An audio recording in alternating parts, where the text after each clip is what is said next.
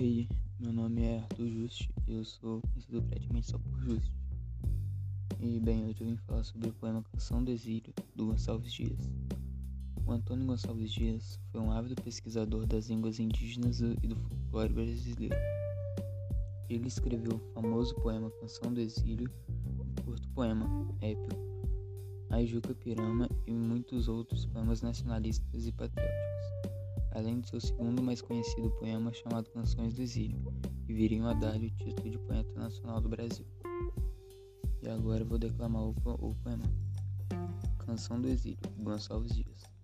Minha terra tem palmeiras, onde canta o sabiá. As aves que aqui gorjeiam, não gorjeiam como lá. Nosso céu tem mais estrelas, nossas várzeas têm mais flores, nossos bosques têm mais vidas, nossa vida mais amores. Em cismar sozinho à noite, mais prazer eu encontro lá. Minha terra tem palmeiras, onde canta o sabiá. Minha terra tem primores, que tais não encontro eu cá. Em cismar sozinho à noite, mais prazer eu encontro lá. Minha terra tem palmeiras, onde canta o sabiá. Não permita, Deus, que eu morra, sem que eu volte para lá, sem que desfrute os primores que não encontro por cá, sem que ainda vistes as palmeiras, onde canta o sabiá.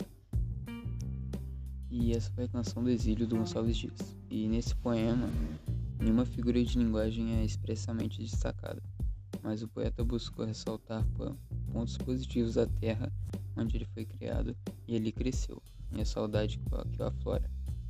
Qualificando o Brasil, principalmente Maranhão, que foi onde ele nasceu, em relação a Portugal, que onde ele escreveu o poema.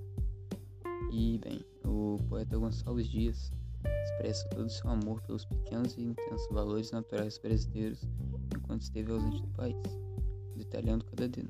detalhando tudo que lhe traz saudade da sua terra. E por fim, esses versos se transformaram no mais forte poema nacionalista do Brasil. E esse foi o meu podcast. Tenha um bom dia.